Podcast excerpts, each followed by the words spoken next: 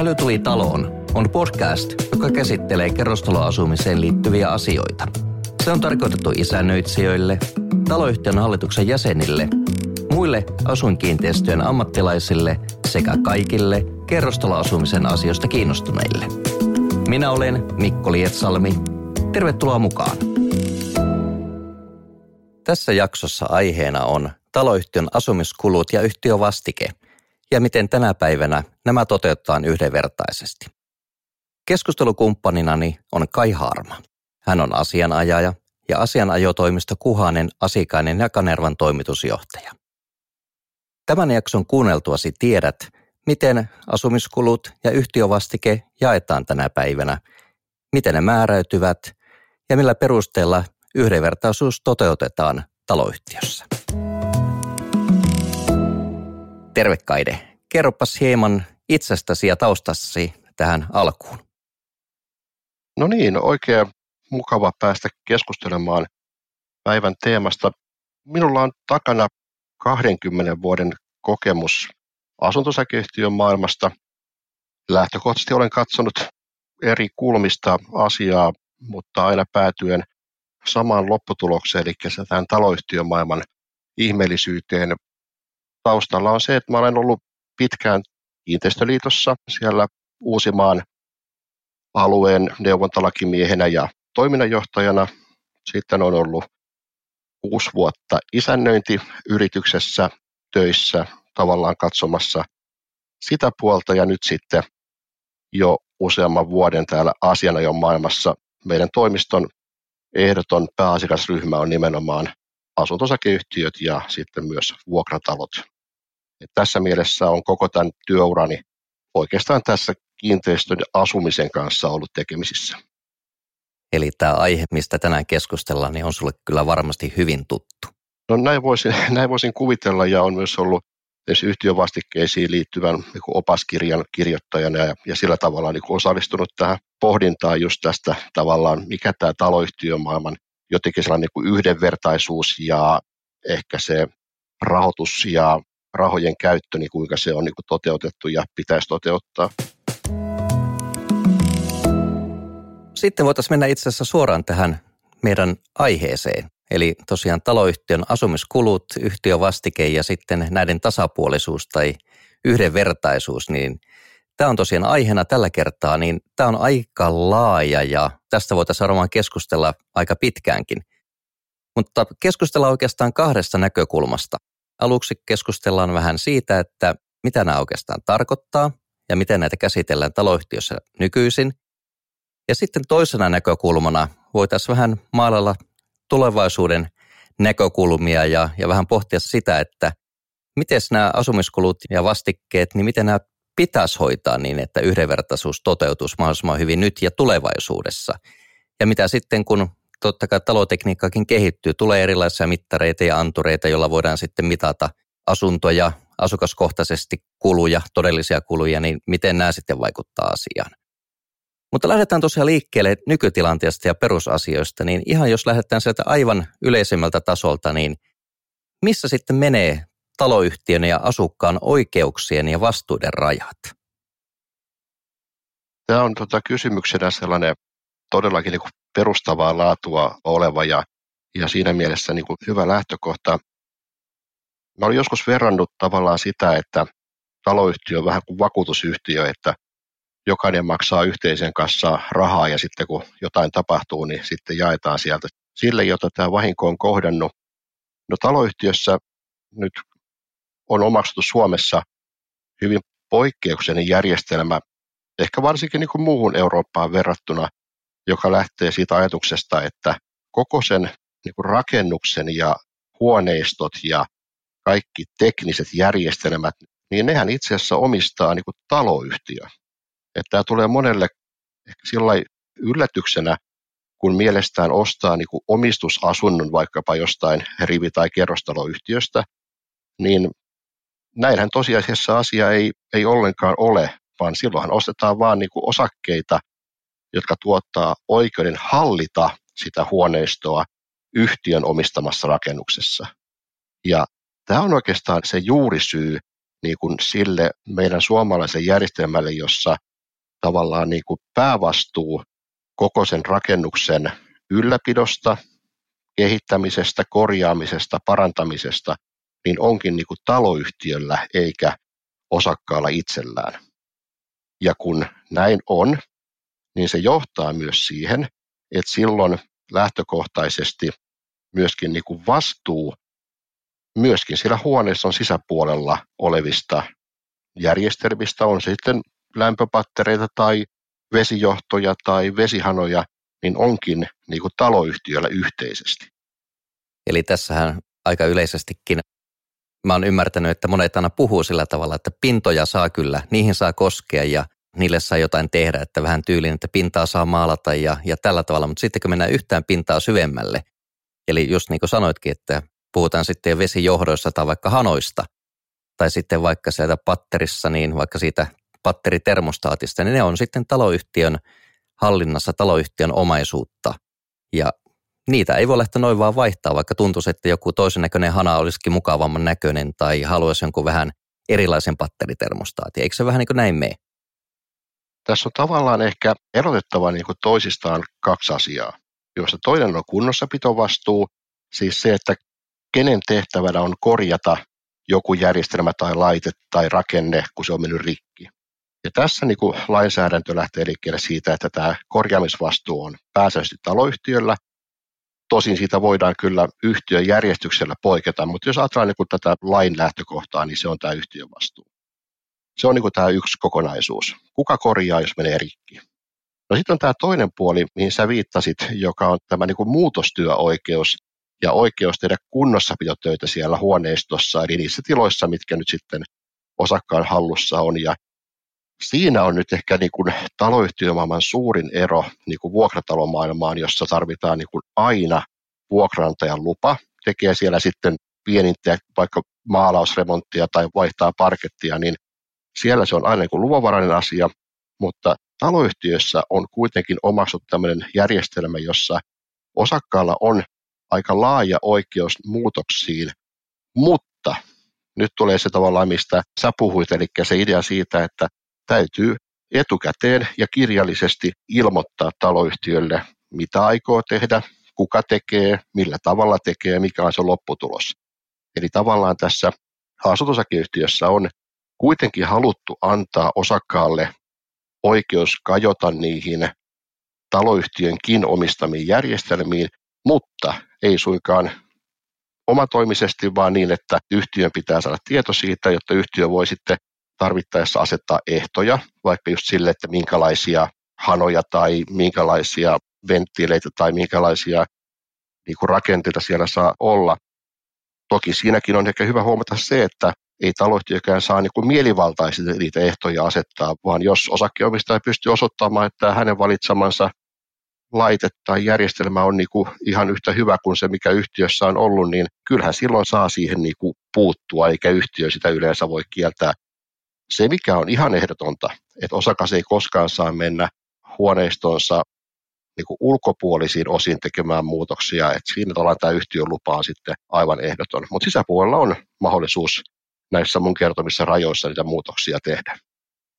Ja tuo on oikeastaan aika hyvin ymmärrettävä, että jos kerran se vastuu, että jos jotain menee pieleen, niin jotain menee rikki, ajatellaan nyt vaikka vesivuotoa, niin kyllähän se loppukädessä, niin siellä on sitten kuitenkin se taloyhtiö, joka lähtee niitä vesivuotoja sitten korjaamaan ja niistä kulut kattamaan, niin ihan täysin ymmärrettävähän se on, että pitää myös tietää, että minkälaista laitetta sinne on jonnekin sinne vesiputkiin kytketty, että ne täyttää kaikki määräykset ja on riittävän tasokkaita.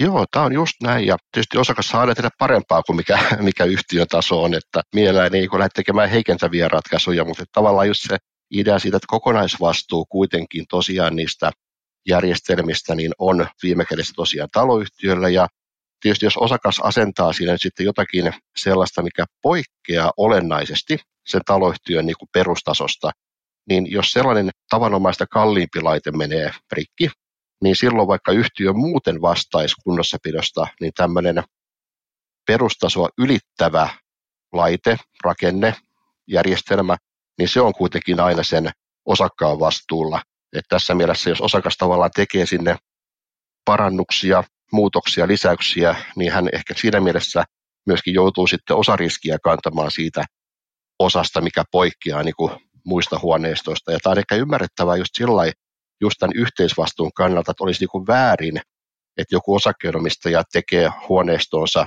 hyvinkin arvokkaita ratkaisuja tai poikkeavia yhtiön tasosta olevia muutoksia, niin miksi ihmeessä tavallaan naapuriosakkaiden pitäisi niitä sitten vastikkeen muodossa korjata, että se vastuu, yhtiövastuu riittää, että se ulottuu siihen perustasoon saakka. Jos vaikkapa osakkeenomistaja muutostyö ilmoituksen tehtyään asentaisi vaikka jonkun erinomaisen hienon patteriventtiilin, niin yhtiön vastuu ulottuisi kuitenkin tavallaan siihen venttiilitasoon saakka, mikä siellä tähän saakka on ollut. Ja sen takia ehkä on niin kuin parempi noin yleisesti ottaen, että tämmöiset järjestelmän muutostyöt tehtäisiin niin kuin yhtiön toimesta. Joo, silloin ainakin tämmöinen yhdenvertaisuus ja tasapuolisuus varmasti toteutuu. Nyt kun juteltiin vähän tosiaan siitä, että missä nämä vastuurajat menee, niin sitten voitaisiin vähän miettiä seuraavaksi, että entä sitten näiden kulujen suhteen, että mistä kuluista vastaa taloyhtiö ja mistä taas sitten asukas tai osakas itse vastaa. Tämä on, on sellainen asia, mikä myöskin tavallaan kytkeytyy siihen vähän niin kuin omistussuhteeseen ja tähän hallintaoikeusajatteluun, että tavallaan siitä vastineeksi, että taloyhtiö ylläpitää sitä rakennusta ja hankkii sinne erilaisia hyödykkeitä, niin tosiaan sitten osakkailtahan viime kädessä niin kuin kaikki peritään. Että meillähän on tosiaan se ajatus siitä, että tällä yhtiön vastikkeella, jota osakkaat maksaa, niin sen keskeinen käyttötalous on juuri nämä yhtiön vastuulle kuuluva ylläpito. Tokihan siellä on sitten muitakin olennaisia kulueriä, joistahan suurin ehdottomasti on lämmitys. Ja sitten sen jälkeen tietenkin siellä on paljon muutakin, siellä on isännöintiä, siellä on kiinteistöhuoltoa, kiinteistöveroa, niin nämä kaikki on sellaisia, mistä niin kuin taloyhtiö yhtiönä vastaa. Että tavallaan se osakkaan niin kuin suora kustannusvastuu niin kulminoituu oikeastaan vaan niihin muutostöihin, mitä hän tekee siellä. Ja sitten tietysti suomalaisessa systeemissä, niin sähköhän on sellainen, siis huoneistosähkö, että kun meillä on mittaroitu kaikki huoneistot, okei, ei ihan kaikki, mutta ehdoton pääosa, niin se on sellainen tyypillinen niin kuin hyödyke, mikä tulee sitten osakkaan piikki. Ja vesi on erinomainen esimerkki, missä vastuu voi olla hyvin erityyppinen riippuen niin kuin taloyhtiöstä, että osassa taloyhtiöistä vesimaksu on hoitovastikkeen sisällä, eli ei peritä mitään erillistä maksua. Osassa on henkilölukuun perustuva maksu, joka on niin kuin vähän lähempänä tavalla jo sitä, että käyttäjä maksaa. Ja sitten on vielä tietenkin nyt sitten yhä voimakkaammin tullut idea siitä, että vettä pitäisi niin mitata, jotta tavallaan saadaan se käyttäjä nyt sitten maksamaan sen hyödykkeen ihan just tasan sen mukaan, mitä kuluttaa. Mutta kaikki nämä variaatiot on meillä käytössä veden suhteen, että se on niin yhteisvastuullista, henkilölukuun perustuvaa tai mittarointiin perustuvaa. Tuosta jo voi päätellä, että itse asiassa nämä, on, nämä kulut ja siihen liittyvät vastikkeet, nämä on hyvin taloyhtiökohtaisia. Ja tietenkin vastikkeitakin on erilaisia, että puhut yhtiövastikkeesta, mutta puhutaan monesti, että on hoitovastike, voi olla rahoitusvastike ja niin edelleen. Niin mitä tällaisia erilaisia vastikkeita on? Ja sitten taas mitä tämmöisiä erillisiä irrallisia kuluja on, jotka sitten voidaan, niin kuin sanoitkin, että esimerkiksi joku sähkö, niin se ei ole sitten vastikkeosa, vaan siitä tulee sitten erillinen lasku. Niin mitä näitä erilaisia kulueriä on, että erilaisia vastikkeita ja erilaisia kuluja, erilaisia maksuja? Joo, tämä on käytännössä niin se iso pääluokka tosiaan menee niin, että on tämä hoitokulut, joilla katetaan yhtiön tavanomaiset vuosittaiset menot. Siellä on juuri nämä lämmitykset ja hallinnot ja vuosikorjaukset, siis pienemmät korjaukset ja tämän tyyppiset asiat. Ja sitten rahoitus, eli nykyään pääomavastike, niin on taas sellainen, jolla sitten katetaan niin kuin investointeja. Eli silloin kun me tehdään laajempia, pitkävaikutteisia peruskorjaushankkeita tai rakentaa jotakin kokonaan uutta, vaikka rakennetaan hissi talo, jossa sitä aikaisemmin ei ole ollut, niin nämä on kaikki sillä pääomavastikkeella katettavaa menoa, siis sellaisessa yhtiössä, missä yhtiöjärjestyksessä on määrätty eri vastikkeista, eli ylipäätään aina kun puhutaan vastikkeesta, niin ensimmäisenä pitää kaivaa esiin sen nimenomaisen yhtiön yhtiöjärjestys ja tarkistaa sieltä, että mitä siellä on sanottu vastikkeesta, koska se juuri tavallaan tekee eron näiden yhtiöiden välille, että siellä saattaa ihan satunnaisesti olla miten rakennuttaja aikanaan on niin kuin halunnut sen laatia, niin saattaa olla erilaisia vastikeperusteita. Nykyään esimerkiksi on tullut kokonaan oikeastaan niin kuin uutena vastikeeränä vaikkapa tonttivastike. Eli tavallaan ideana se, että rakennus myydään vuokratontilla ja sitten sulla on niin kuin oikeus joko jäädä maksamaan tonttivastiketta tai sitten maksaa se oma tonttiosuus kerralla pois, jolloin se vastike poistuu sitten niin kuin sen yksittäisen osakkeenomistajan osalta. Mutta tämän lisäksi meillä on sitten tosiaan tämä vesimaksu, joka on tosiaan vesivastike joissakin yhtiöissä, aika isossa osassa yhtiöitä. Ja sen lisäksi on vielä sitten yhtiössä, niin varsinkin nyt kun on tullut vaikkapa hankittua kiinteistöön yhteinen laajakaista, niin sitten on haluttu, että se tavallaan niin eritellään pois sieltä hoitovastikkeesta ja onkin tehty sinne huoneistokohtainen, siis tasasuuruinen erä, jota sitten maksaa ne huoneistot, joihin tämä laajakaista liittymä on tuotu. Ja tämähän on niin kuin, tavallaan, ehkä niin kuin lähestytään sitä pohdintaa juuri, että tavallaan on niin vaihtoehto, että kaikki kulut menee sinne yhteiseen kassaan, sinne hoitovastikkeeseen, tai sitten yhtiössä mietitty, että hei, että olisiko parempi, että me eroteltaisiin sieltä just tämmöisiä niin kuin laajakaistaa ja vettä ja tonttivuokraa ja pääomakuluja niin kuin erilleen. Ja näitä erillisvastikkeita voi olla sitten niin kuin teoriassa vaikka minkälaisia, mutta että nämä on niin tyypillisempiä, mitä mä tässä luettelin. Ja sitten on niin kokonaan toinen osa-alue yhtiöön meneviä maksuja, ja se on tosiaan nämä käyttökorvaukset. Eli ideana se, että jos taloyhtiöllä on pesutupa, sauna, autopaikkoja, niin niistä sitten maksetaan yhtiölle sitten tavallaan käytön mukaan. Eli maksetaan siis ei vastiketta, vaan käyttökorvausta, jonka ero, ja tosi iso ero vastikkeeseen on se, että vastiketta maksetaan aina yhtiöjärjestyksen mukaan, ja taas käyttökorvauksia maksetaan ikään kuin käytön mukaan, eli sen mukaan, miten osakas haluaa tai asukas haluaa käyttää niitä yhtiön palveluita. Tässä on aika mielenkiintoista miettiä myös, että miten eri tavalla nämä jakaantuu. Niin kuin toitkin esille esimerkiksi tuon laajakaistan. Että laajakaista jakaantuu niin, että kaikki ne asunnot, huoneistot, jossa laajakaista on käytössä, niin he maksaa sitä maksua tai vastiketta siltä osalta per huoneisto.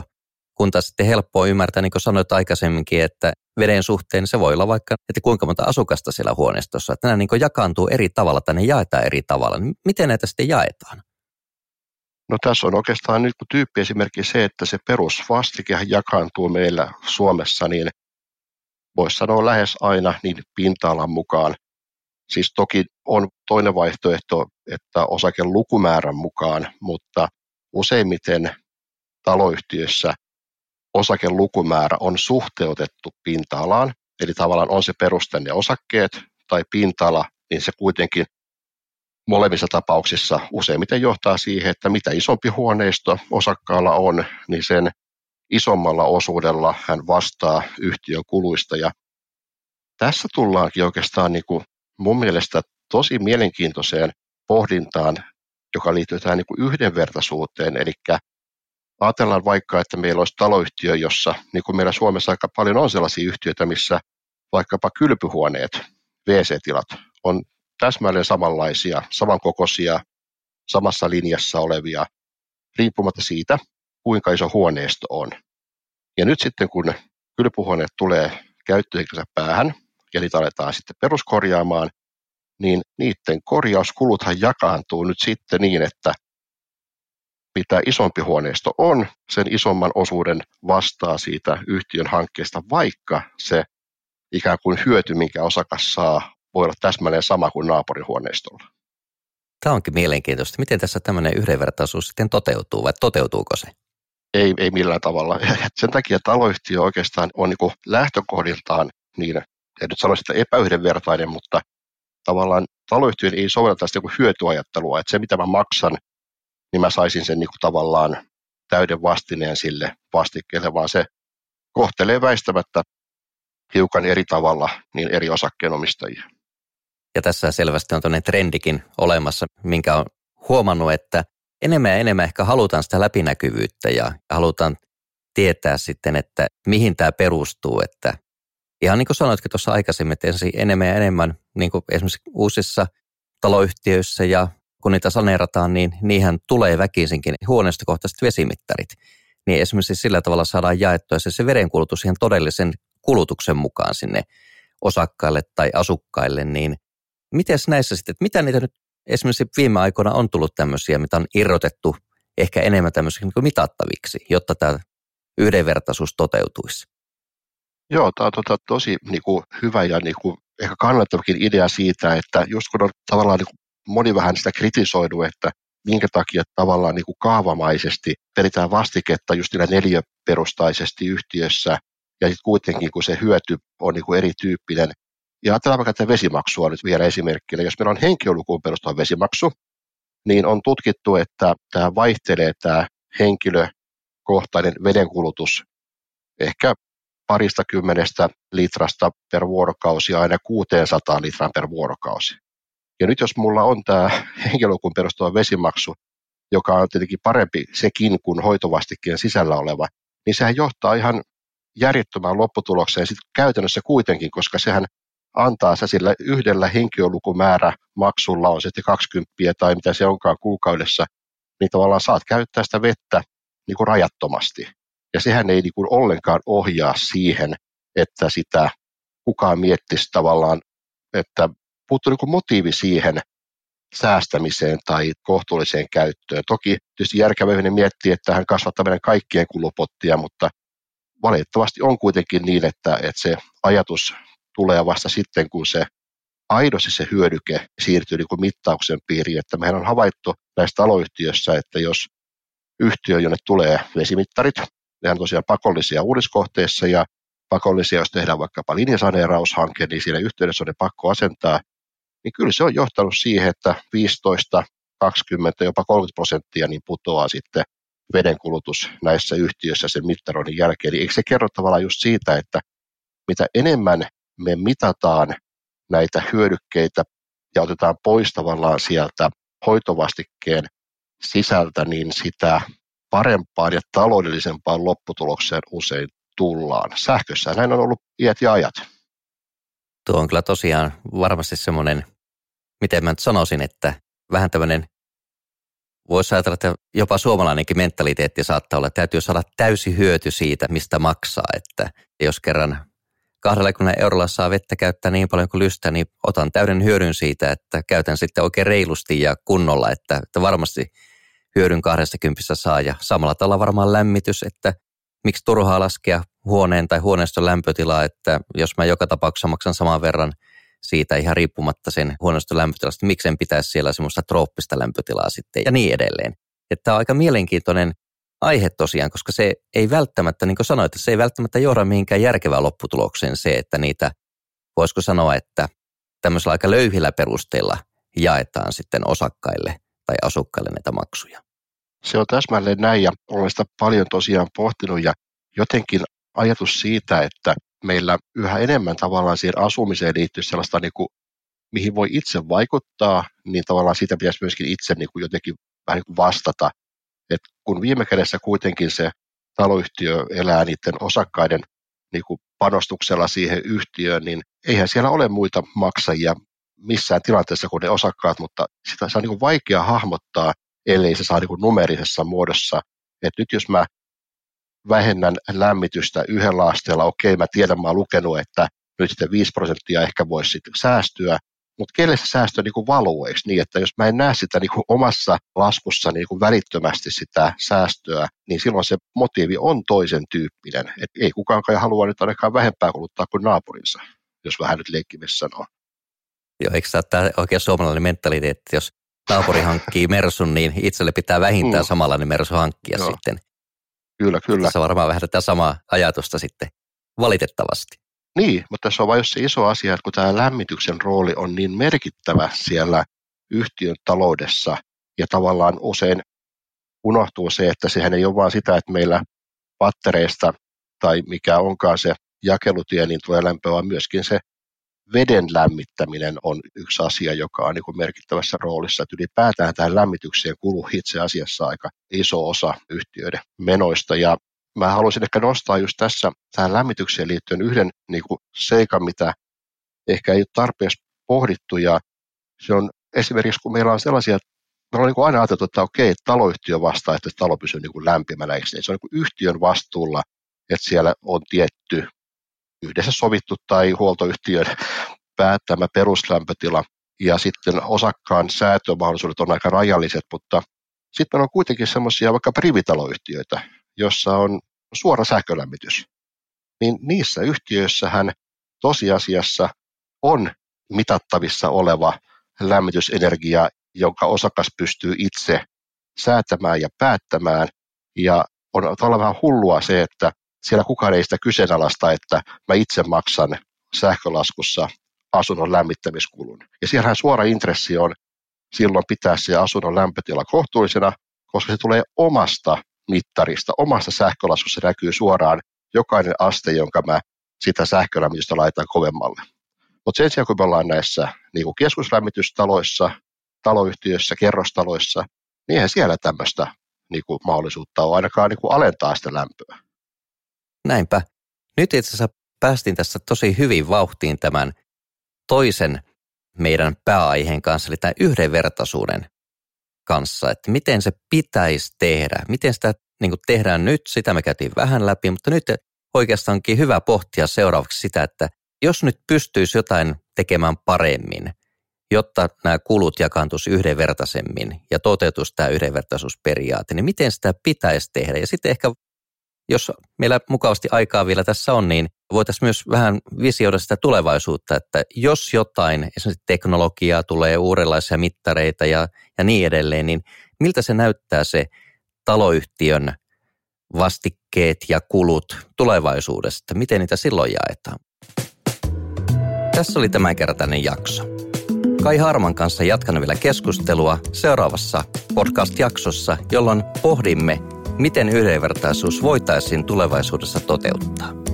Kiitos kun kuuntelit.